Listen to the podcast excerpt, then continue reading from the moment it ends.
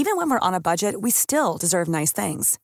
Quince is a place to scoop up stunning high-end goods for 50 to 80% less than similar brands.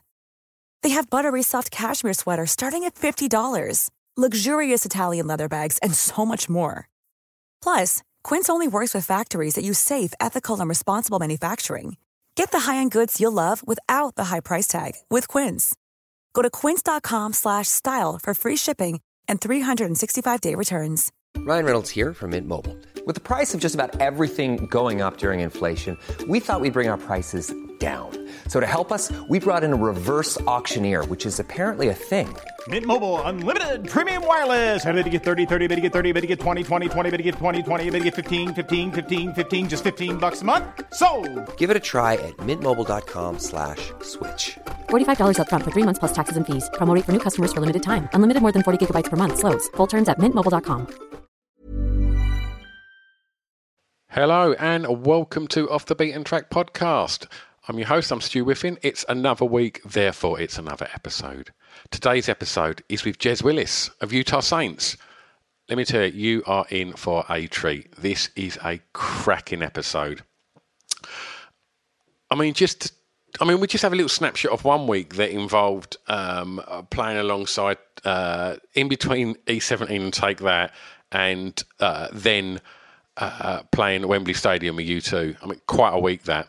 Um, I'll let Jez tell you more about that uh, when we get onto the episode. Um, before I introduce the episode, I should also say a big thank you to Scroobius Pip and everybody at the Distraction Pieces Network. Um, big thanks to 76 for producing this. And this, if this is your first time listening to Off the Beaten Track, when um, when you're finished, um, go and have a look in the archives because you will find loads of episodes um, to, to get stuck into, uh, featuring some of your favourite bands, DJs, producers, actors, comedians. Um, I'm sure there's some episodes that feature some of the artists that we talk about on this uh, this here episode. Also, if uh, you still want more content, then I have a Patreon page, and each week I put up standalone episodes, playlists, radio shows, and stuff over there, and videos. And yeah, you can go and get stuck into loads more extra content there. And by doing that, you also uh, support this this podcast. So um, any any help there's much appreciated. Um, yeah, I guess we could get on with the episode. Let's do that. Oh, just quickly, if you do want to find out about all the other episodes and the Patreons, head over to www.offthebeatentrackpodcast.com. Back to business. Please enjoy this great episode of Off the Beaten Track with the wonderful Jez Willis. I've got an announcement. Save Our Souls Clothing. www.sosclothing.co.uk. Why am I telling you this? Because they're our official sponsor. Yeah, that's right. Go and check them out because their clothing is off the scale. You're going to love it. So they've decided they want to be our sponsor, which is amazing. And what I have to do is I have to tell you about why they're amazing. So here's a little bit of blurb. So they've only been going a year, and they're based in Southend on Sea, just up the road from me. They put the company together based on a, a love of tattoos and alternative music and they've worked with some of the greatest artists around the world to produce these items of clothing that are as unique as you lot. All of the designs are printed using biodegradable, sustainable, and water based inks. In addition to that, they only print on garments made by members of Fairwear Foundation. I mean, come on, great clothing and a conscience. Since going live in April last year, they've seen their audience grow massively and are now selling orders all across the world and they were recognised by Cosmopolitan magazine as one of the best sustainable clothing brands alongside names such as Stella McCartney. I mean, that's quite a first year, right? So go and check them out because they've put a lot of love into supporting this podcast and I couldn't be happier. What else they've done is they've given you 15% off. So if you head over to www.sosclothing.co.uk do a bit of shopping, see what you like, throw it in the basket, and then on the way out, put in the discount code BEAT15. B E A T 1 5, and that'll save you 15% off. Amazing, right? www.sosclothing.co.uk, official sponsors of Off the Beaten Track podcast.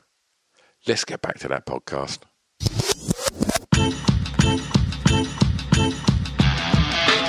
It's Off the Beaten Track podcast on the Distraction Pieces Network with me, Stu Whiffin.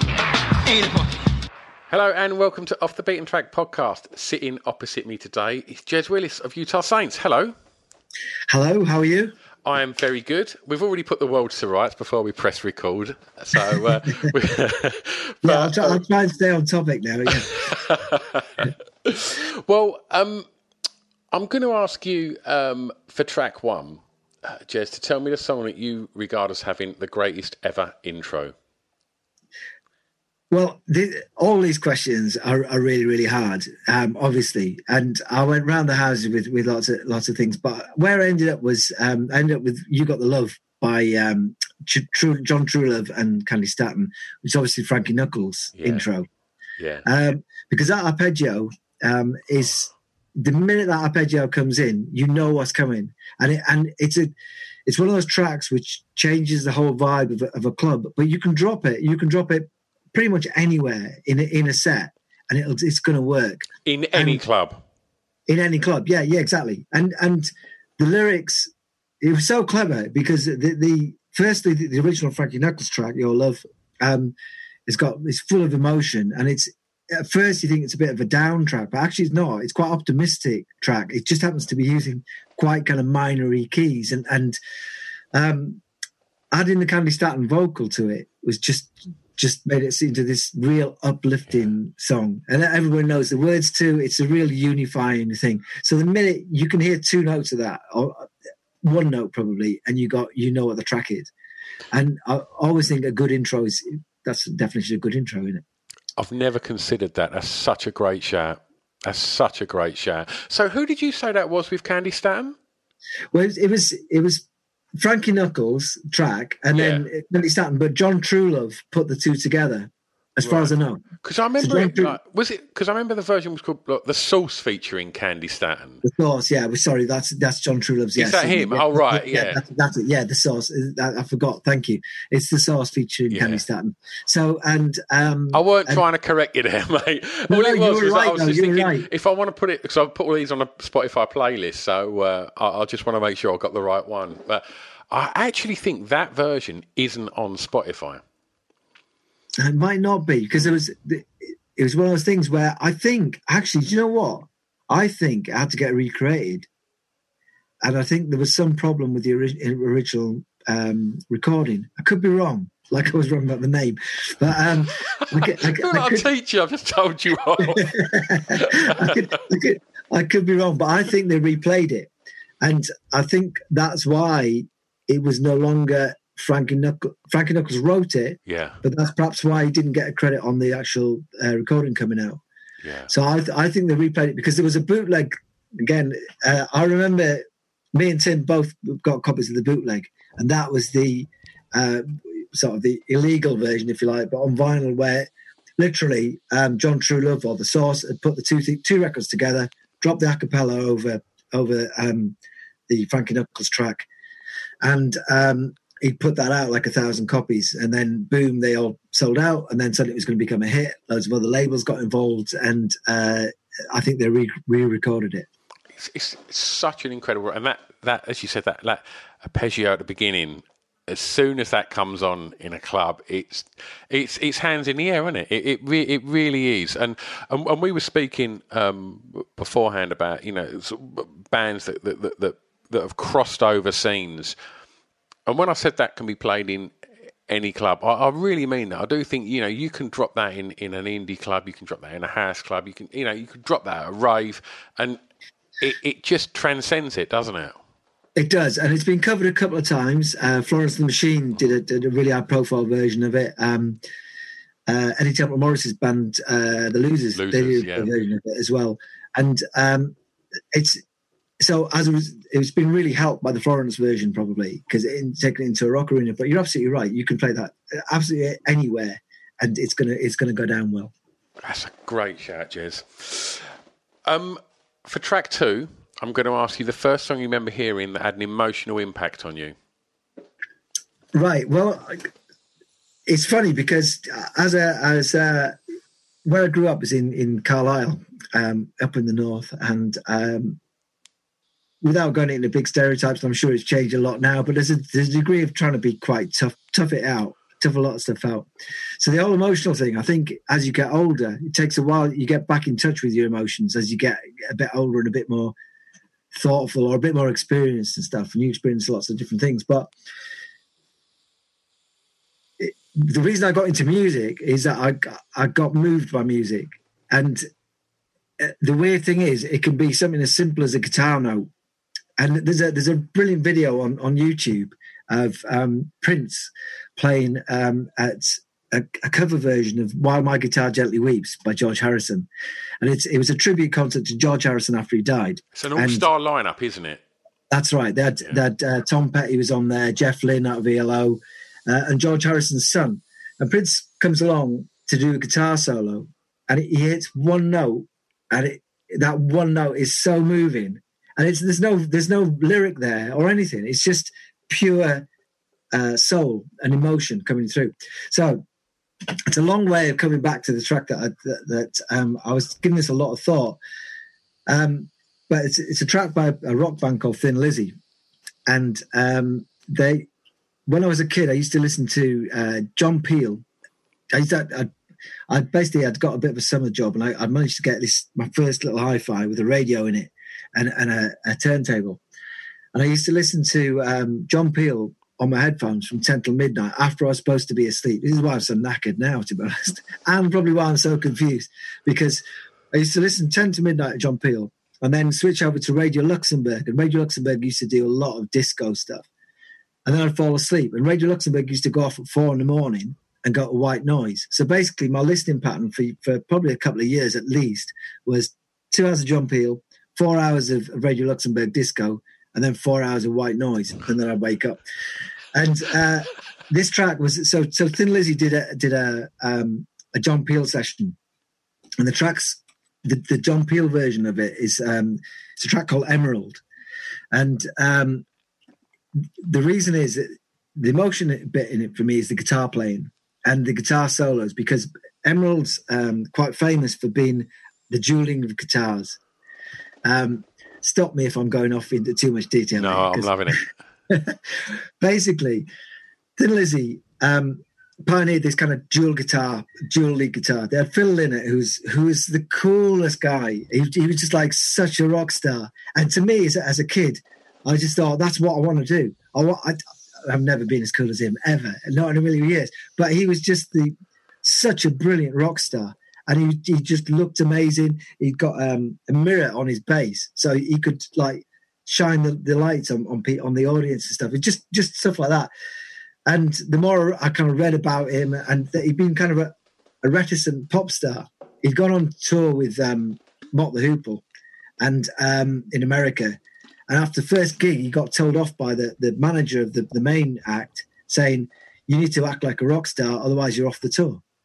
And so Phil Lynott invented this whole character of being a, a, rock star. I thought the idea that you can be in a rock band and invent this performing persona that's just going to be the ultimate of cool. And then you only throw in the fact that you know he was he was mixed race guy and he's from Dublin and he was fronting a rock band and loads of stuff.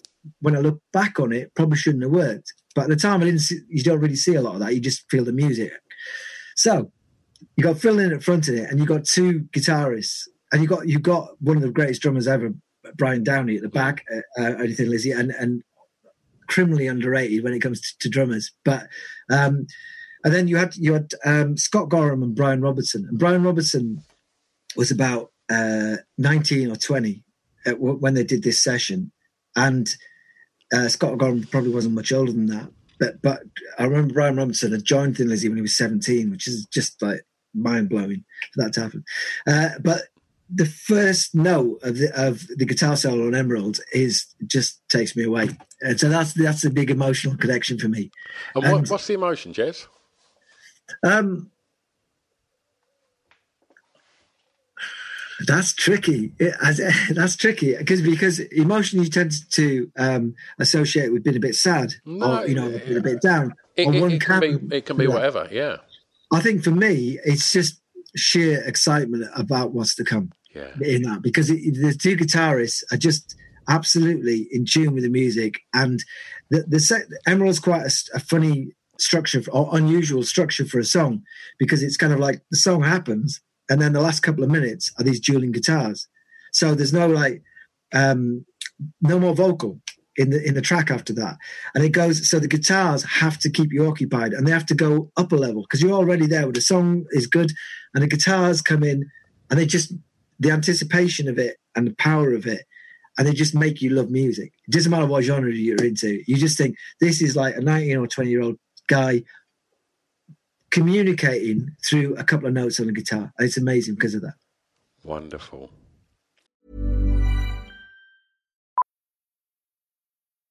Millions of people have lost weight with personalized plans from Noom, like Evan, who can't stand salads and still lost 50 pounds. Salads, generally, for most people, are the easy button, right? For me, that wasn't an option.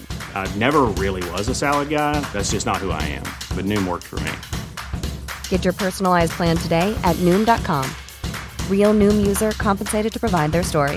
In four weeks, the typical Noom user can expect to lose one to two pounds per week. Individual results may vary. I'm Sandra, and I'm just the professional your small business was looking for. But you didn't hire me because you didn't use LinkedIn jobs. LinkedIn has professionals you can't find anywhere else, including those who aren't actively looking for a new job but might be open to the perfect role, like me. In a given month, over 70% of LinkedIn users don't visit other leading job sites. So if you're not looking on LinkedIn, you'll miss out on great candidates like Sandra. Start hiring professionals like a professional. Post your free job on linkedin.com/people today. Even when we're on a budget, we still deserve nice things. Quince is a place to scoop up stunning high-end goods for 50 to 80% less than similar brands. They have buttery soft cashmere sweaters starting at $50, luxurious Italian leather bags, and so much more. Plus, Quince only works with factories that use safe, ethical, and responsible manufacturing. Get the high-end goods you'll love without the high price tag with Quince. Go to quince.com slash style for free shipping and 365-day returns. Well, let's stay back then. Um, for track three, Jez, I'm going to ask you the song reminds you of your time at school. Right. So this is probably a little bit cliched, but it just so happens that that, that, that I connected with um, "God Save the Queen" by the Sex Pistols, and the reason for that was it, it loads and loads of different things. One is nobody had ever seen anything like it. Um, the second is it felt like a real underground minority thing, even though technically it went to number one in the week of you know in the Jubilee week. So it was the timing of it was amazing. The political statement of it was none of that was really important to me. I just saw four weird guys, or felt for to me kind of unusual looking guys in a band who didn't belong there, and I loved that. And I just thought that also put something into my head about the fact that you didn't have to look necessarily how everyone pressured you to look. Because there was a lot there felt like for a while there was a lot of there still is. We're still we're still all under a bit of pressure to look a certain way. Yeah. but the the sex pistols just came along and didn't look like anything else. And the attitude the attitude which came out of that track as well which is just bonkers. And got banned on the radio so immediately you had to go and it was like an underground thing so you, i couldn't buy it i had to get um, a mate's brother to go and buy it amongst it and he was he really didn't want to buy it because he was into black sabbath and it was my my mate's brother who, who ended up um, buying this little seven inch single for me and uh, so i could listen to it And, and, and where where was that at the time? Was that when you was you still in Carlisle then? Yeah, that was up in Carlisle. There was one record shop in, in Carlisle called Pink Panther, and it just sold kind of everything, and it was a bit underground. Um, and um, because a lot of shops wouldn't stock that that Yeah. track as well. It's, I, f- I find it so weird. Like uh, looking back now, I'm I'm, I'm just a couple of years sort of too young to to remember that. And yeah, and yeah, you just have missed it. You'd have just missed yeah, it. Yeah, and uh, and and I just remember thinking, like when when I, you look back now at some of the old news footage of like all these these pensioners like being absolutely dis, you know absolutely horrified at, at, at punk. Um, it, it almost seems farcical, but then when you, I guess you look at where culture was then and, and, and, and what sort of state the country was in then, like it must have just been alien to, to, to, to see anything like this. And, and and and the thing that like I think is really important when, when we talk about tracks like that, and uh, uh, you know, and and never mind the bollocks as a, as a you know as a as a piece of art as well. Like, yes, it was it's angry as fuck, and and and they looked they looked like lunatics, but sonically it was a fucking incredible wall of sand. Musically, yeah. it was laden with hooks. Like it was so, it's so it's really good rock and roll. And yeah. as much as he's snarling all over the microphone, he's you know he was talking some absolute sense. Yeah. and and you know, and I think that you know, a few years later when I you know my, my my kind of things I, I, I saw that, that you know that, that, jolted me was things like Boy George and things like that a few years later. But that music was far more accessible and, and less abrasive than you know as to what the Pistols were doing. And I, just... it was, but uh, you're right. But it's still uh, like, it's still a punk thing going on. You know, mm. Boy George was like uh, you know I can remember lots of people going, that you know um, question what what just being worried about what gender boy George was, you know, and, and not getting beyond that. that like, that was the conversation in in the playground at school. Did you see yeah. Top of the Pops? Is that a boy or a girl? And I mean, yeah. you know, uh, yeah, it, it, it was crackers. But I'd just love to have known what that feeling was like. You know, if you if you ever got to see a snippet of the Pistols on the telly and like and you know how exciting that must have felt. You know, because it, it, was it was like nothing that had happened before, really. Um, like to to be that anarchic, I guess. And and now anything that's happened after that almost feels contrived. And yeah, to you know degree. what I'm saying. Yeah, I, I, agree. But you you'd have probably had this when when rave took off. Yeah, rave. I, I know a lot of people kind of went drew comparisons between the two, and I think, uh, but I think there were a lot of comparisons between the two. The, the, DIY kind of ethic, but actually it was more polished than it would let on, and then the kind of like the counterculture bit of it, and people going, "This isn't proper music" and stuff like that, and and not seeing that there were a lot of people into it. But I, I think I think the, the brilliant thing about that's the brilliant thing about pop music is is that if you get a Boy George or John Lydon or Keith Flint or whatever, you know, and that just helps loads of people. I think it's really therapeutic. It just goes, it's really okay to to look a different way, yeah. you know, and, and, which is really important, especially when you you kind of go through your formative years because you get to you can get really hung up on on crazy stuff like how wide your trousers are or something, yeah. you know, and and having the right sneakers and and stuff like that, and it, that um so to get get something in popular culture which goes, no, no, no, it's okay. Just whatever you want to do, just you can do that, and and we're not going to judge you on it. I think it's fantastic. Hundred percent. Did you enjoy school? Uh, that's a good question. That is, uh, and uh, which I wasn't prepared for. That, that, that, which is good, always good. Um,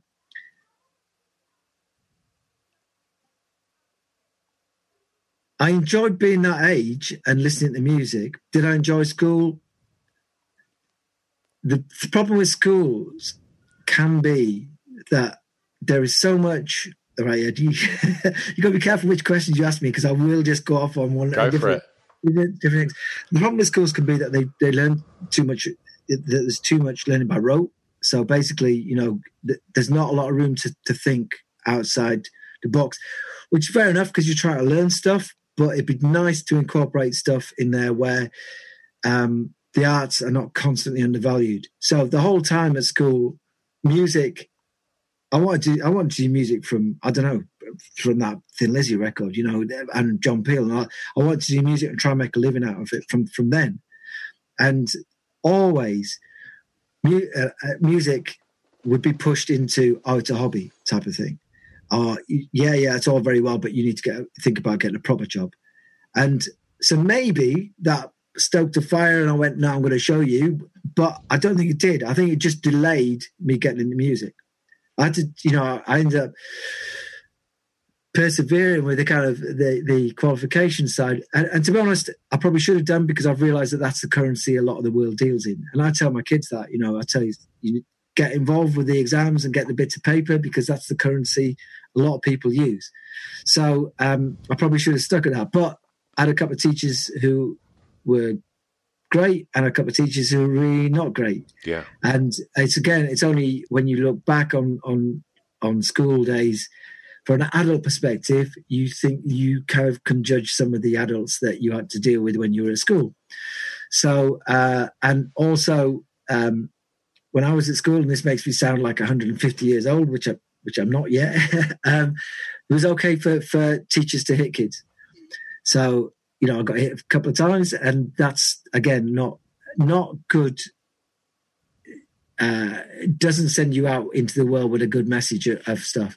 So there's a few things that um, I think it's a lot better now, but uh, I didn't particularly. I, I, enjoyed the social aspect of school, and I enjoyed being that age, but I didn't always get on with all teachers. So was your your sort of creative side not encouraged at all at school? No, no. I, I, basically what the way I did it was I started. Um, DJing. I, I, my my my entire ambition at the age of fourteen was to DJ the school disco, and uh, and that's what I ended up doing. So I did that, and then I mutated it into doing a, a mobile setup where I used to go and DJ weddings and retirement parties and 18s and all sorts of stuff when I was about fifteen, uh, and I just kept doing that, and and um, again, that was quite late nights, a couple of times a week. So as a result, I was pretty tired at school, and uh, I can remember getting hit by around hit basically across the ears by a teacher, and uh, um, made the mistake of turning around and going, "Can you not hit me on the ears, please? Because I'm going to be a pop star," which was not a, not a good thing to say. That's a great answer, though it's not a good thing when you're like, I was like 13 or, or 13 or 14, and it's not a good thing. So off I went to the headmaster, I think, or the deputy head, I can't remember. But anyway, was, but I remember sort of just being off and on from there. And so it wasn't, no, it wasn't really encouraged. And that, to a degree, I'm probably guilty of that myself in terms of saying to people, when people go, I want to go into the music industry, I always go, okay, well, have a few different options, you know, try and do different, different things. But like yourself, you know, I've done, I've tried to do lots of different things, including you know promoting and um, uh, uh, running running festivals, um, promoting clubs, DJing, making music, all sorts of different things. So, but at the same time, most of those have been um, in the creative arena. And I think if you want to try and make a career in that arena, I think you have to be able to spin a few plates. Uh, yeah. Because it's it's tough, right? It is, yeah. And um, but I, but I always say to people, if you can promote nightclubs, you can, promote, and this is going right about the name. If you can promote nightclubs, you can promote anything. Yeah, yeah, you really can. You can so because you have to be really creative to get above and get across your message, and you've got to do it really simply. To a lot of the time, you're having to deal with people who uh, maybe a bit intoxicated as well. So you got you got to get your message in the right format, and you learn a lot of transferable skills from that. And so the ironic thing is that I went back to uni, did an MA about four years ago, and I now do a bit of lecturing. In, so, so it's kind of gone full circle for me. Do you know what though? Like since I've um, been doing the the, the magazine, I've, I've, lectured a few times as well at the University of London, uh, and I've got to be honest. Like I, I did not enjoy school, and I do not like authority, and I don't like being told what I can and can't do by someone who I don't respect. Yeah. I agree with that. And I walked out of every single one of those lectures thinking, I think I could do this for a job. Like, I absolutely, absolutely got a buzz out of that that I hadn't got since doing gigs in bands and stuff like that. I thought it was one of the best things I could do. That's brilliant. I mean, yeah, I agree with that. And I think, I think you just got to try and be the best you can. And, and learn from. You know, there's a lot of good teachers. There's a lot of really good good people in education. It's just that the, at my particular school, yeah, well, a lot of it's it's not even the school's fault all the time. The arts and music and creativity gets pushed right into the hobby kind of arena, which is ridiculous for the size of the industry and the amount of money a revenue, if even if you equate it just with revenue, Mm. which I think is also a terrible metric just to put it in, Yeah. but, but to, to get maybe to get money people to understand it, it's a massive business. You then add in loads of things like there's loads of research around music. Um, you put music into a school, and it has a massive effect on attainment. It'll affect the results across lots and lots of different subjects, not just music. But but they did an experiment uh, in South Leeds here, where Opera North went into four different schools in South Leeds, did a lot of workshop uh, with the kids, and all the results across all the subjects went up, and they attributed to, to that. The problem is we're so data driven that it's very hard to to to datarize, if that's even a word, the effect of, of music and the arts, and you know, the broader arts like photography and, and visual arts, and um, it, it's very hard to, to say directly the impact, you know, to, to link the two Yeah. things. Uh, and we're starting to get into a stage where unis are starting to be judged on how much people, how much the graduates get paid once they've graduated, and that's tricky in the arts business because there's a lot of people who are, are doing very valuable kind of work, and they're not necessarily getting paid huge amounts of money, but the impact on society is immense. So, and we need more of it. We need more of it. Again, way off tangent. Sorry. I love I, the, the the whole purpose of this podcast is I love it when it just pinballs. You know, the, the, the songs are secondary. Hello, I've interrupted the podcast again, haven't I? Sorry, it won't take a sec. All I want to say is the songs that we're talking about in this podcast. If we can't play them, it's just because of the regulations regarding playing licensed music and such. So, if you want to hear the songs, just go over to Spotify and search Off the Beat and Track podcast, and you can listen to all the songs because I've put playlists up for each of these. If you can't find it on there, I'll send links on all the social media accompanying each episode. So you've just got to press that one button and you can go through and you can enjoy all the songs that our guest picks. Anyway, I'll shut up get back to the podcast. See you on the other side. For track four, um, the first record you remember buying from a record shop.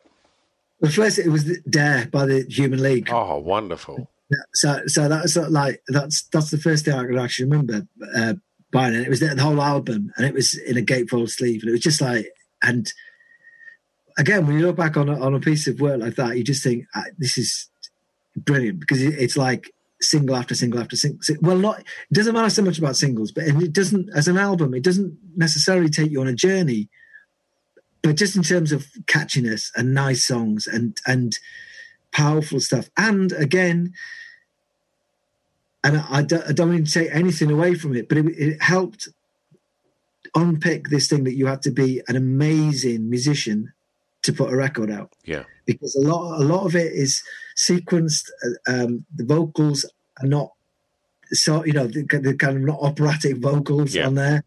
The, Well, the, just- the, girls aren't Mariah Carey, are they? You know, No, it, no. but that wouldn't work. No, you're right. You're right. It wouldn't work, and it was just it just had such a brilliant pop feel to it. And again, as intros go, you know, as soon as you hear the, the intro, don't don't you want me? The Yeah. first couple of minutes, you're off with that.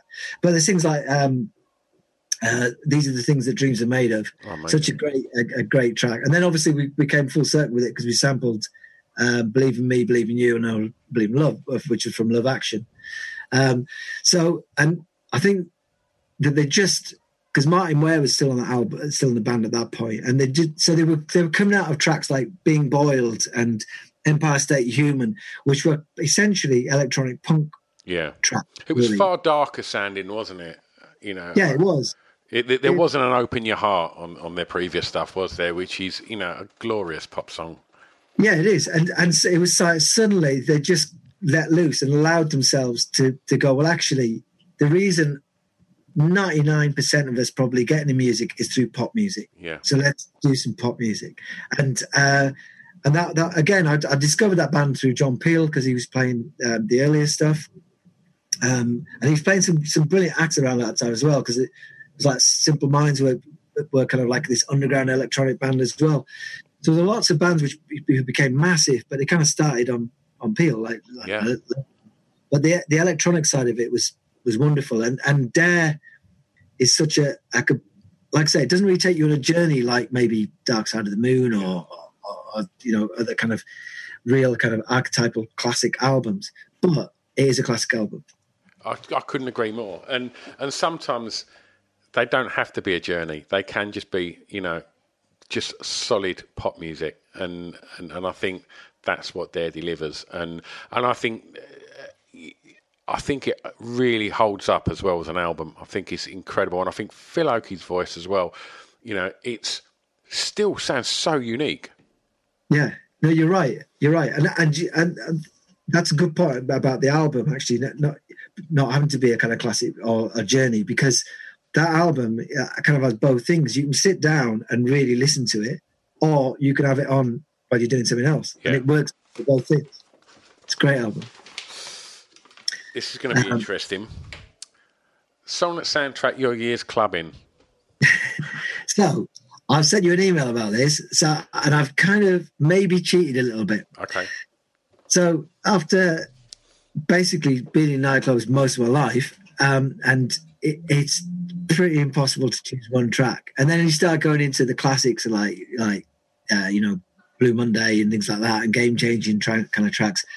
And I thought, you know what, I'm going to see if I can get away with uh, a five minute mini mix that we did for basically we did it for Radio One for Annie Mac um, a few years ago, and it's about I think it's about 100, 100 or so tracks in five minutes. Okay, and they do all kind of mesh together, and you do have to work a little bit to spot all the tracks in there, but it pretty much pulls in everything, and it is a five minutes thing. Now whether I think it's on Spotify. I'm just trying to work out if you can put it on a Spotify list or not. Okay. If not, I'll, I'll if if if, there, if it is somewhere, then send me the link where I can like redirect people because I mean.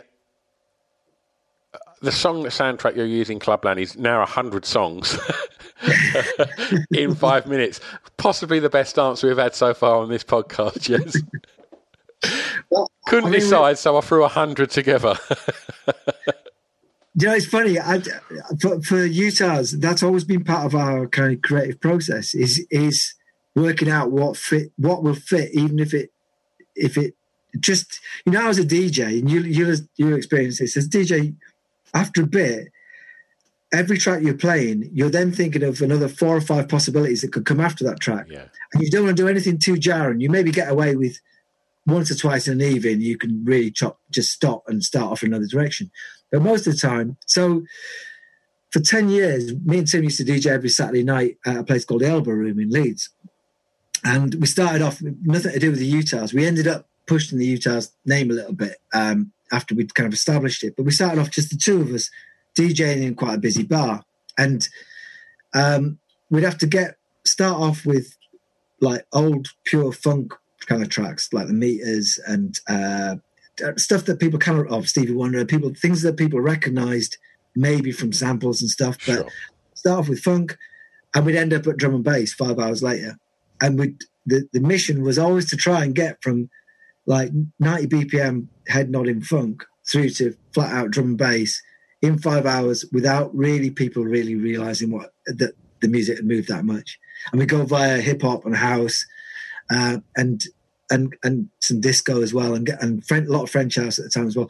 And we get to this drum and bass, and um, that's always the way you can, your brain kind of works. Is you're always trying to think right, what will fit either musically, tempo wise, or vibe wise with what I've just played, but move it on a bit. So that's what the mini mix is about. Perfect, perfect. Well, uh, to to, to talk about. Um, like the, the Utahs and and, and, and we, we, spoke briefly before um, we pressed record. That you know, for, for somebody that has long been a, a sort of DJing in alternative music clubs, that you know, I guess historically you would imagine a majority of the playlist would be guitar music. Um, it, it, was bands um, without a shadow of a doubt, you know, in regards to the clubs that I was working at, that it, it was, you know, artists like Utahs um, and I guess Nine Inch Nails um, and uh, uh, and the Prodigy that that just bridged that gap and and and, and, and that was so important. I just want to know, like, how was it um, at, at that point when all of a sudden your records are A-listed on, on Radio One and, and, and you know and, and Top of the Pops. I mean, how, how you know how was all of that? Well, Top of the Pops was a big milestone because um, that was what I'd set off aiming for when I was a kid. So to finally get there, it was like, right, I got to re- a realign my ambition now because just you know we we did it six times, Top of the Pops, and a lot of people would have turned it down. But I was, we were all, as the Utahs, we were always on the the kind of idea that people's route into music is pop music. So if ever we got offered something, ninety percent of the time we'd say yes to it.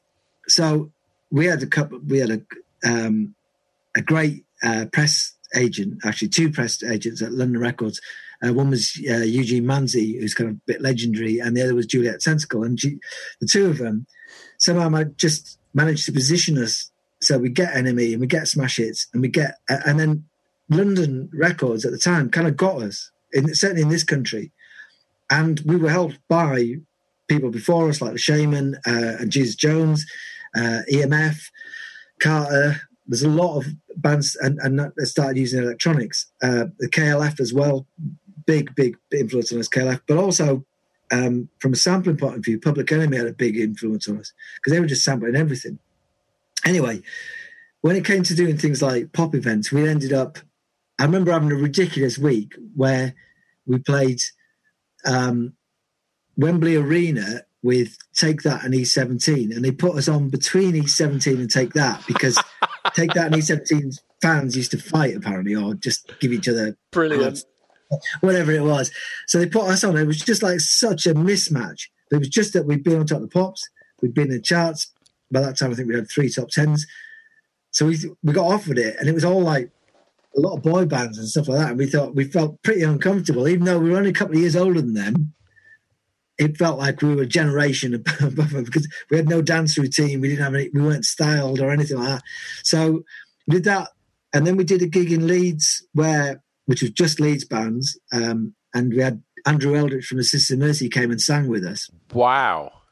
Uh, for for a, couple of tracks, he was at because the Mission played as well. He would he, he wouldn't perform with the Mission, uh, and so that was great. That was actually um, Jon Beast, I think, organised that. It was for I think for right from Carter for, for, Shelter or something like that. This, uh, and then we played Wembley Arena, sorry, Wembley Stadium with U2. So in a week, we've done like the Sister Mercy, take that E17 and U2, and and just take trying to take stock of that. We were just thinking, this is a, you know we are slowly trying to get somewhere. Unfortunately, we confused ourselves and completely stopped ourselves a little, shot ourselves in the foot a little bit, to be honest. But um, what do you mean just, by that? Well, creatively, we confused so, so we'd had, um, like I say, I will go off on one. If you give me the opportunity on any direction, I'll, I'll, go for So stop me if I get in too much detail here. But basically, we had first album. We had three top tens where we sampled Kate Bush, Annie Lennox, uh, and The Human League. The fourth single that we put out sampled Slayer, and it had me singing on it. And at that point, Nine Inch Nails were, were big in the States, and the KLF had split up. So had people, and we were pretty, as an artist, you I think you're always unsure of what you're doing. I'm still unsure of what we're doing. You never know if it's any good or not. You never, you can kind of get a vibe if it's terrible, um, but if you think it's good, you're still not quite sure 100 percent if it if it's really good. Um, so, um, are you picking up any background noise? By the way, sorry no. to okay, good. So I've got a noisy uh, child downstairs playing Fortnite, I think. So, and um, but basically, America were keen on us to kind of pick up to go in a Nine Inch Nails direction and sample more guitars, and the UK were kind of keen on us being the KLF.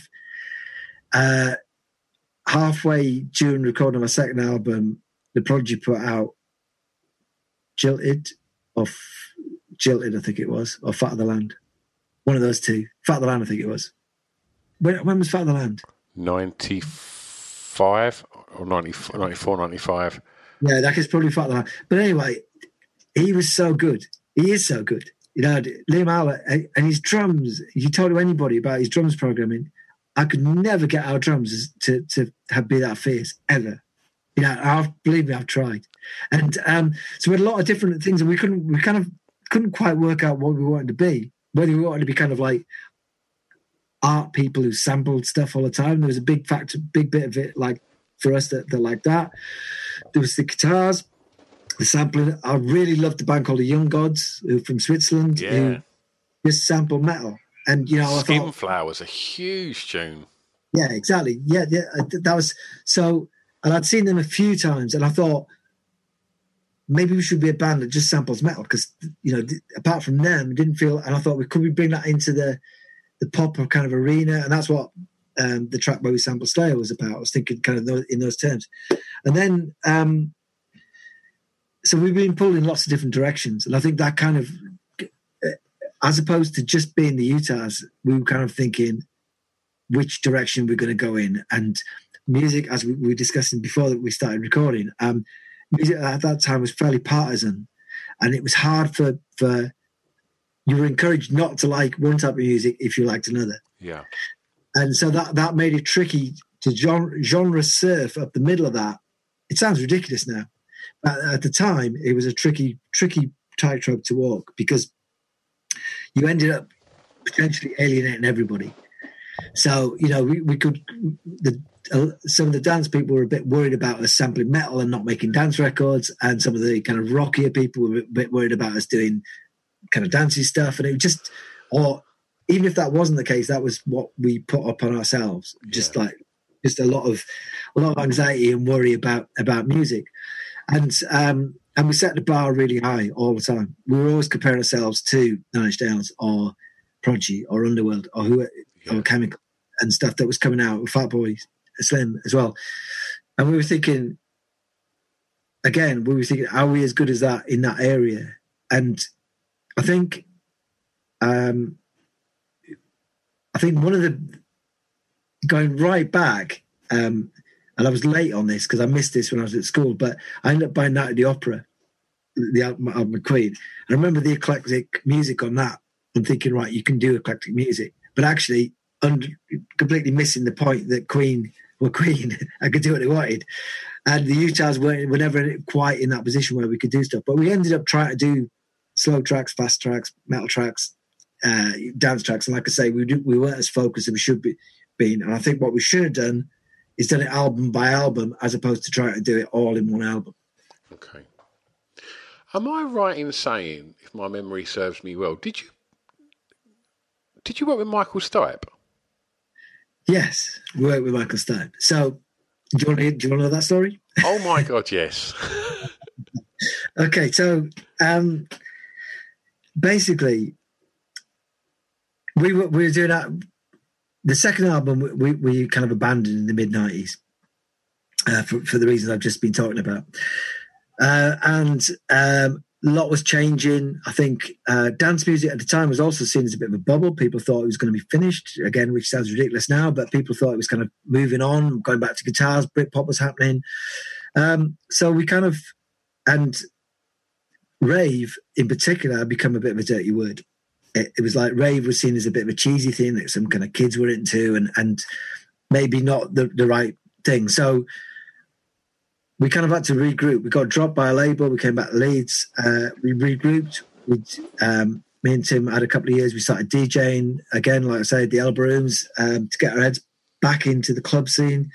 We started promoting a little bit, putting guests on and stuff, and just getting getting our heads back in the right place, I, I, I guess. And um, then we, we demoed some more stuff, and we signed to a label called Echo, who uh, had had success at that point with Moloko and Feeder and we recorded a second album and uh, there's a whole another story on, about that second album to do with an ACDC sample, but I won't go won't go there right now. But um, with the Michael Stipe thing, what we, we'd come to pretty much finishing that album, and again, to be honest, it was an eclectic album. We'd sampled the, the big thing had kicked off um, with Napster in America, and um, when they'd gone to the Senate, they had Metallica on one side, um, not arguing against the internet and, and downloading, but arguing against the free kind of uh, level playing, well, not level playing field, but the, the free giveaways of music and how it was going to destroy the industry. And then on the other side, you had uh, Chuck D from Public Enemy saying, well, actually, there are benefits to this. And they were kind of arguing the same point, to be honest, but they were kind of pushed into into a kind of polar opposites. Anyway, we did this track where we sampled um, Metallica and we sampled Chuck D, and we put the two together. So we got Chuck D rapping over Metallica, and it was, as far as we know, it was the first time Metallica had ever cleared a sample. So we're like really chuffed by that. Um, so we had a few bits on that. We sampled Iggy and we sampled uh, some Tuvan throat singers uh, and um, we sampled uh, Justin Brown, Kim Sims, and we'd more or less finished the album. And then Mojo magazine did a feature on Michael Stipe. And Michael Stipe said, Yeah, my favorite ever dance album is the Utah Saints' first album. And he said, and then he went on when he did. So we thought that's cool that he said that. But then he, he then went on to say, um, yeah, me and Courtney Love used to, when she came over, we, we used to dance a lot to that, just the two of us. And then he was saying, when I write lyrics, I need just instrumental stuff in the background, and it's good for that as well. So we were like, whoa. And let, us not overlook the fact that he was probably the biggest rock star in the world at that point. REM were, were, were probably, yeah. you know, neck and neck with U2 for the biggest bands in the world at that point. Yeah, which makes what I'm about to tell you uh, uh, daft. It doesn't reflect brilliantly on the details. This so, um, so basically, obviously, the, everyone was like, a lot of business people were like, "Whoa, you should, you should do something. You should do something together." And we were like, ah, "What's it going to sound like if we try and do Michael Stipe goes dance?" And we're thinking that that just didn't sit well with us. We just thought that's kind of like feels a bit like opportunities. Were you REM fans? Yeah, I mean, I liked REM. I wasn't like a mega fan or anything, um, but I liked him. Yeah, I think you know, and I, I particularly his voice. Uh, funny enough, probably one of the first tracks. I no, I was going to say "Shiny Happy People" was probably one of the, and he, they hate that track, the "Shiny Happy People" one of the B. But I was a big B52s fan. Oh, Kate Pierson, mate, what a voice!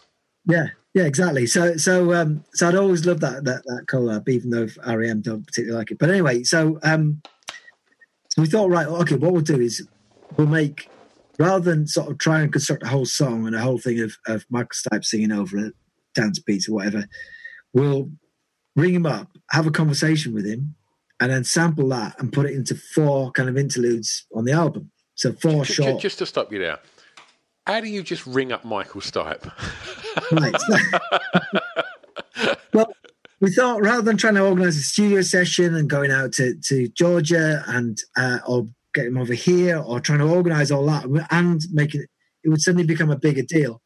And we thought he's got such a a great voice, and he's got a great speaking voice, and he's he's used to being Michael Stipe. He doesn't converse quite the same way that a lot of us do. In that, when Michael Stipe speaks, everybody listens and that's as as your as a podcast pro, you you've learned obviously learned to do that because that otherwise, you know, naturally, when you ask people to do an interview for the first time, they end up talking over each other a bit too much. But Michael Stipe, as a result, had not been interrupted. He's got a rhythm to his voice, and what samplers, when you work with samplers, what they teach you learn a lot about sound. So you, you, you learn that everything's got a pitch to it, and everything's got a tune to it and when people talk, they speed up and slow down. They go up and down as well and stuff. But so he he had a whole thing going on, and and we, we so through our management to his management and stuff, we arranged this this phone call, and um, this is where it becomes textbook Utahs. So me and Tim, it took us years to realize that a lot of acts have big teams around them doing music. Music's always been just been me and Tim pretty much. Back in the day, we had a we've had a couple of people program little bits for us, but the majority of it is me and Tim sat in a room listening to the same thing over and over again for months. And uh, so we thought, right, well, okay, we're going to record him over the phone. Let's let's just uh, go down to Tandy, as it was then, his electronic shop, and uh, buy a cassette recorder that records phone calls. So we did that. We brought it back to the studio in, in the house here in Leeds. Um, plugged it in. Michael, the phone goes. It's Michael Stipe, uh, and so I'm literally talking to him on the phone um, for about an hour. I just and we hadn't planned anything. We just thought we'll just go into conversation. And I got a couple. You know, I thought, I mean, I'll ask him about music and ask him about what the weather's like, anything, just to get some some noise from him. And um, anyway, so we did we did that. We recorded, and uh, you know, it was pretty nerve wracking to begin with for the first few minutes, and then we got into a bit of a, a conversational thing, and he was telling us about uh, his favorite Fellini film uh, and things like that, and and we got we had some great conversations about things. Anyway, it gets the end, and we say thank you, Mr. Stipe. Uh, thank you for calling, and uh, so the phone call stopped, and we we couldn't wait to listen back to this and get going with it and we pressed play on it, and it sounded like he was a billion miles away talking through carpet. It just the recording was just awful. We thought, well, what are we going to do? So we sent it off to, to like. So then we had to get all high tech about it. So we sent it off to um, on by again ridiculous sounding, but this is pre-internet really. So we had to send it off by Red Star parcels on the train to London to an audio expert to try and rescue it, and nothing could be done. So then I probably shouldn't go on record with all the story, but anyway, whatever. So, and so basically, because it just makes it sound a bit more amateurish than I'd perhaps want. And um, so then we thought, what are we going to do?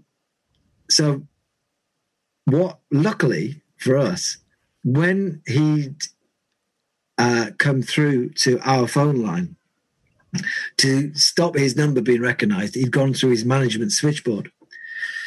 So we were able to, so we rang their manager, or our manager rang their manager and said, the recording's a bit messed up. And before our, our manager could go, because the Utahs were idiots and went out and bought from before he could say that, the manager at the other end goes, Do you know what? It's probably because they were patched through my office. And our manager went, Possibly.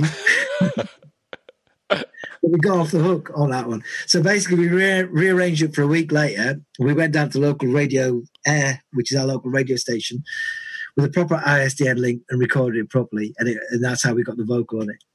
Wonderful, so, wonderful. So, but yeah, we completely, nearly, nearly blew it completely. But he was, he was, a, he was such a nice guy to talk to, and, and he's, he's just, it's brilliant to talk to people who've got soul and throughout life, it doesn't, I don't, it doesn't matter what job anybody does, if they've got some kind of passion for something, it's it's. I always love those kind of conversations because they're so inspiring. Doesn't matter if you meet someone who's doing something completely different to you, but they've got a passion for it. It's it's infectious, and he, he's got such a passion for for lots of art and music and you know lots of things.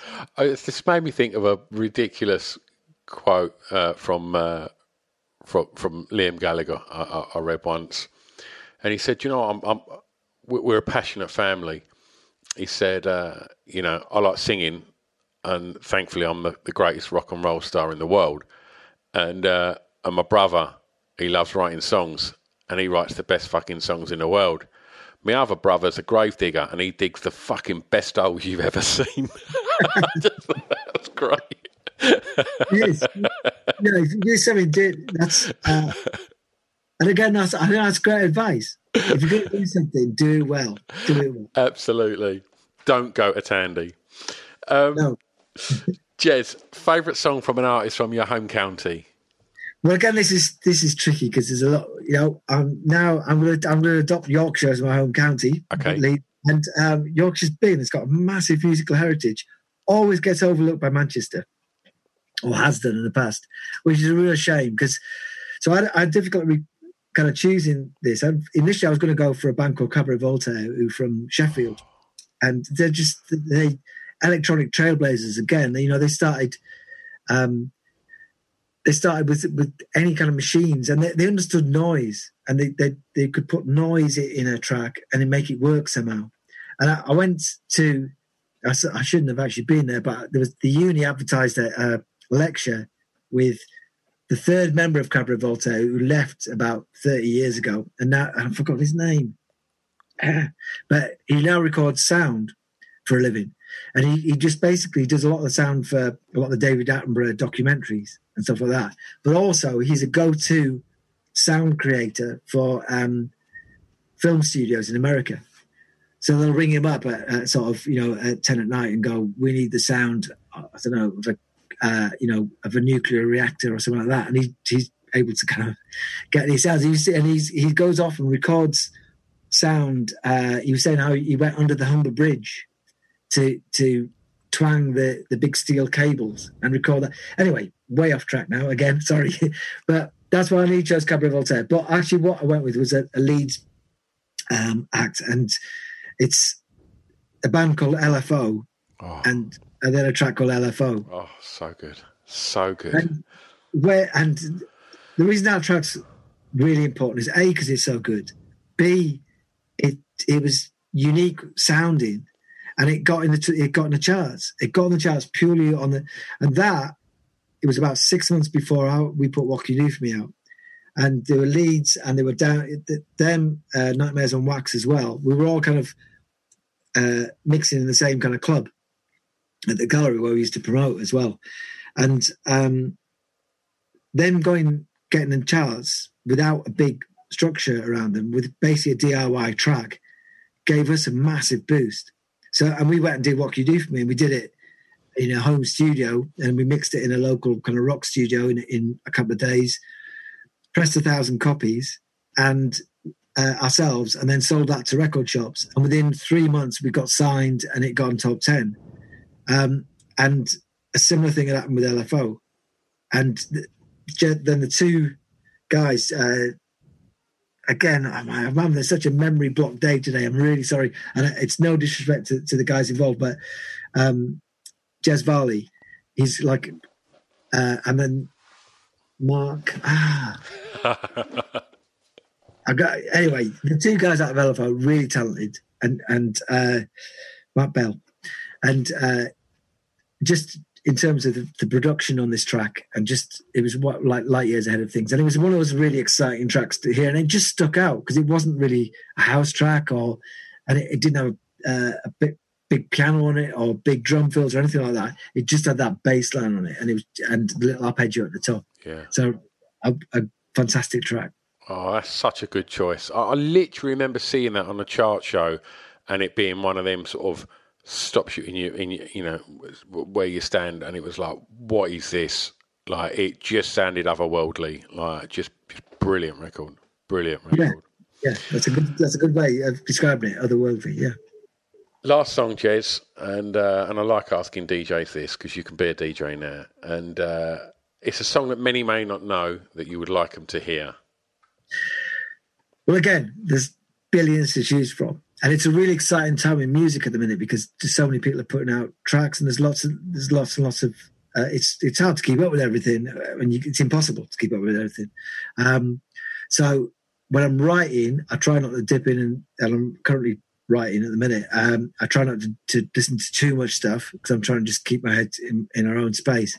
Um, but this track is about, I think it's, a, I want to say it's about 12 years old or so. Um, and it's it's by an act called uh, Matrix in Futurebound, a drum and bass act, and it's a track called Coast to Coast. And so it, it's basically a drum and bass track, but it's got these strings on it and uh, I remember when I first heard it, I, I was just, uh, I, I, think I heard it on Zane Lowe or something like that. Um, and I was just thinking, why is this not a massive, massive, massive track? Why has it not been a huge hit? Matrix Futurebound went on, they had a couple of hits, they've had some hits and stuff, and they're a big drum and bass out now. Uh, but this was kind of a bit earlier on before they kind of like, had any kind of chart success. But it should have been a hit. It should have been a, it's probably the, the, the lyrics are a bit hard to make out but the strings on it make it really move. It's a great track for, for driving. It's a great driving track. Well, I hope it's on Spotify.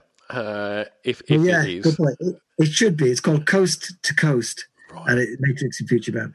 Well, we do do a Spotify playlist to accompany the the, the, the podcast, Jez, and we'll, we'll we'll put all your choices on there and some of the other records that we've we've, we've spoke about, and uh, and and and Jez, as we find ourselves coming out of lockdown in, in some, I don't know when or where, but it, it seems to be a light at the end of the tunnel. What's coming up? Well, like everybody, it's hard to hard to say. I mean, we we've taken I took a like everybody the, the, the whole live thing going is tricky for us all to navigate around, especially when we, we could have planned for it. Next year is 30 years of Utah Saints, so 2021 is 30 years of Utah's. We've been late for absolutely everything. But there may be 2022 by the time we get there, but we're going to try for 2021. Basically, we, have been working. I spent the last. We've done a lot of different things, like I was saying to you, but and but I spent the last five years probably proper uh, crate digging for samples. Now I've got uh, a kind of list of things that I think are going to work, or that we th- we think are going to work in tracks. Uh, and we've got a, a, a, that nobody else has sampled yet. It's getting smaller because people keep sampling them, but uh, at the moment it stands at about 600 tracks that we think have got potential samples in. So even if one percent of them work, ideally we should we should have six tracks. So um, basically, it's getting the confidence up to to to feel you know that we've got tracks that we stand by as the Utahs, and we do do that. You know, we we put things up on SoundCloud every now and again.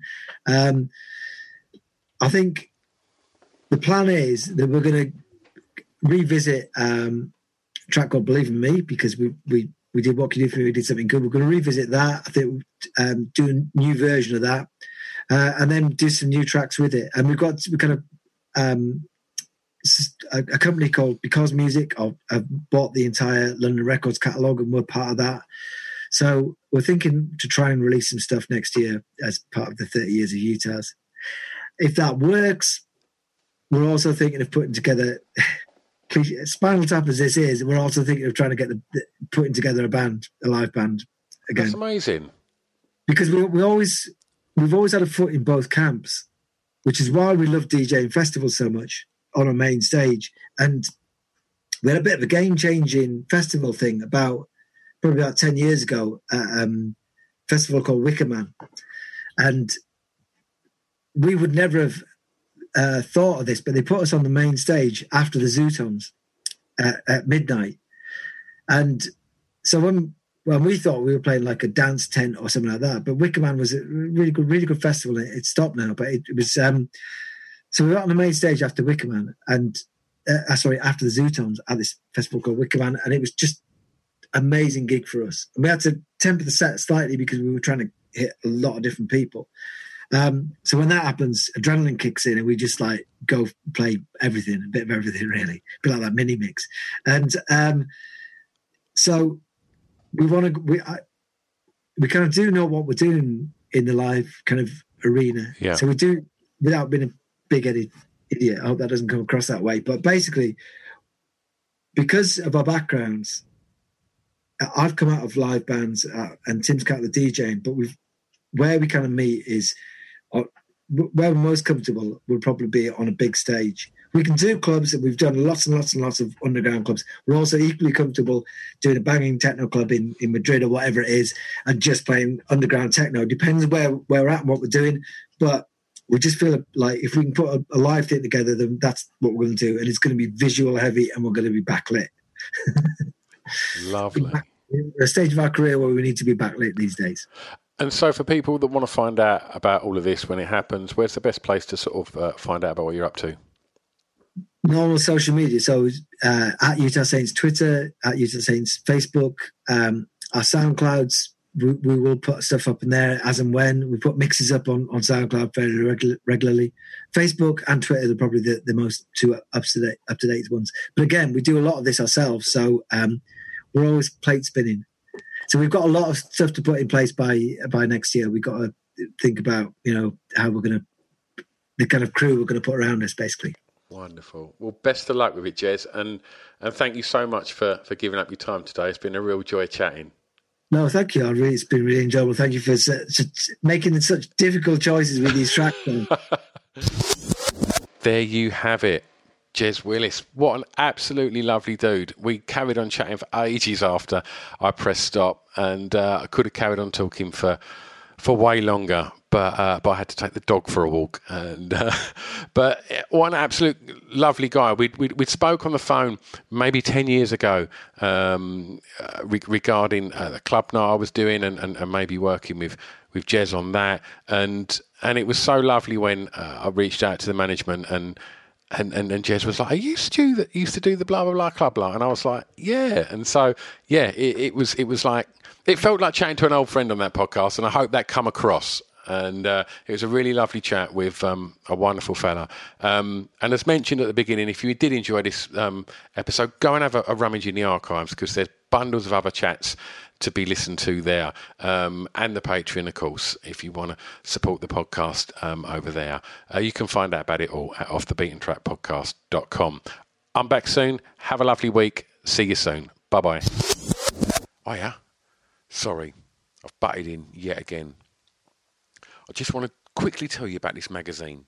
It's called Pod Bible. Now, Pod Bible is the new essential guide to podcasts. It's put together alongside Spotify and Acast, and it's a one-stop shop to tell you all about the podcasts you maybe know about, but definitely about a load of the podcasts that you probably don't know about that we think you should know about. I mean, in the first edition, there's interviews with Adam Buxton, interviews with Craig Parkinson. Um, there's features on Jade Adams, and there's just an abundance of information about so many exciting podcasts that are out there. Also, Spotify have given us these amazing little codes. So if you do get a print copy, you can just turn on your Spotify on your phone, scan the little code, and it just automatically opens up the podcast on your listening device. How good's that? If you haven't managed to get a print copy, then just go over to www.podbiblemag.com and read it online because the digital version is all over there and it's all free. So every other month there'll be a new edition out. So go and have a look and support us on the social medias as well. podbiblemag.com. It's Off the Beaten Track podcast on the Distraction Pieces Network with me, Stu Whiffen.